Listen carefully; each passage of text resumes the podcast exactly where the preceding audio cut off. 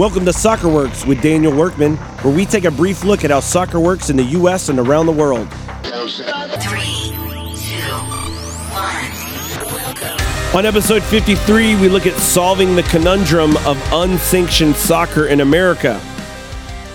For years, the U.S. Soccer Federation and its state associations have tried and failed to get unsanctioned leagues to register with the Federation.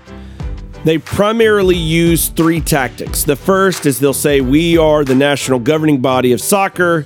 You need to register with us. Hasn't worked.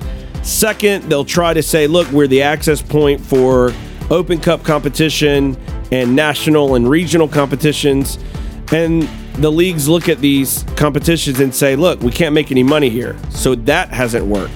The third thing they'll try is they'll say, Look, we can give you insurance.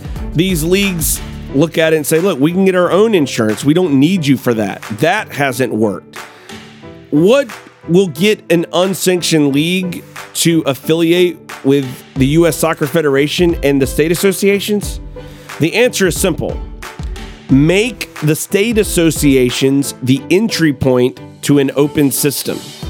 When you do that, you incentivize these leagues to register with their state associations because the clubs want the notoriety. They want access to more resources. They want to participate in real, authentic soccer. They want to compete. They want to do it just like they see it around the world. If we give them that chance, if we make it possible, they will come. Thanks for listening. Thanks for sharing the podcast. Until next time.